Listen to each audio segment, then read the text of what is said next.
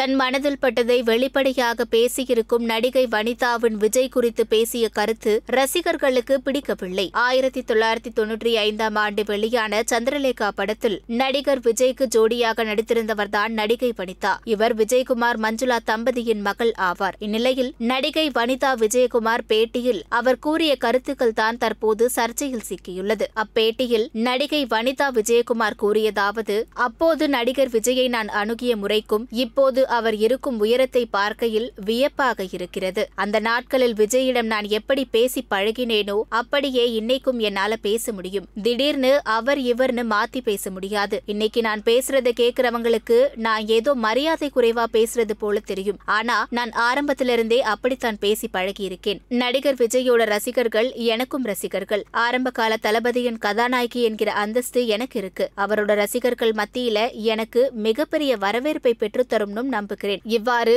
நடிகை வனிதா விஜயகுமார் பேசினார். வனிதாவின் இந்த கருத்து ஒரு சில விஜய் ரசிகர்களுக்கு பிடிக்கவில்லை. அதனால் அதை ஏற்காமல் எதிர்மறையான கருத்துக்களை சோசியல் மீடியாவில் பதிவு செய்து வருகிறார்கள்.